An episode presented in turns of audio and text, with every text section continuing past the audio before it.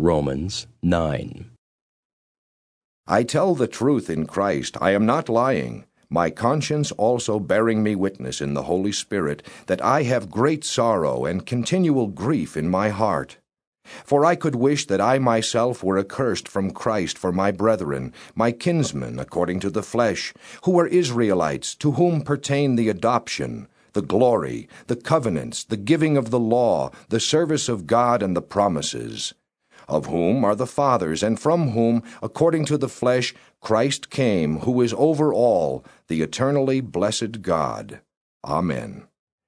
But it is not that the word of God has taken no effect, for they are not all Israel who are of Israel, nor are they all children because they are the seed of Abraham. But in Isaac your seed shall be called. That is, those who are the children of the flesh, these are not the children of God, but the children of the promise are counted as the seed. For this is the word of promise At this time I will come, and Sarah shall have a son. And not only this, but when Rebekah also had conceived by one man, even by our father Isaac, for the children not yet being born, nor having done any good or evil, that the purpose of God according to election might stand, not of works, but of him who calls, it was said to her, The older shall serve the younger. As it is written, Jacob I have loved, but Esau I have hated. What shall we say then? Is there unrighteousness with God? Certainly not. For he says to Moses, I will have mercy on whomever I will have mercy, and I will have compassion on whomever I will have compassion. So then it is not of him who wills, nor of him who runs, but of God who shows mercy. For the Scripture says to Pharaoh, Even for this same purpose I have raised you up, that I might show my power in you, and that my name might be declared in all the earth. Therefore he has mercy on whom he wills, and whom he wills, he hardens.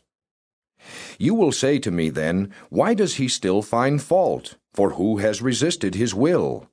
But indeed, O man, who are you to reply against God? Will the thing formed say to him who formed it, Why have you made me like this? Does not the potter have power over the clay, from the same lump to make one vessel for honor and another for dishonor?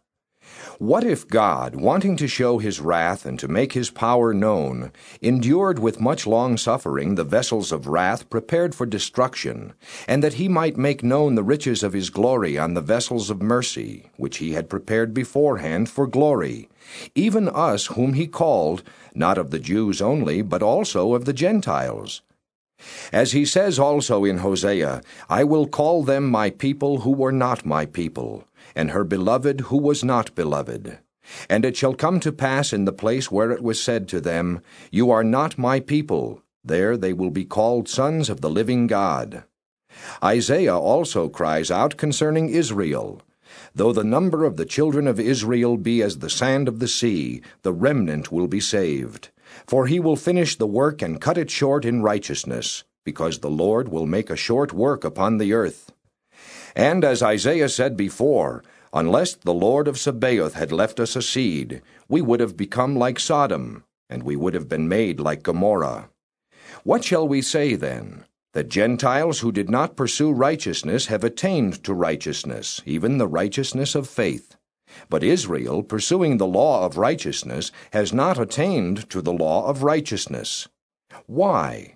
Because they did not seek it by faith, but as it were by the works of the law, for they stumbled at that stumbling stone.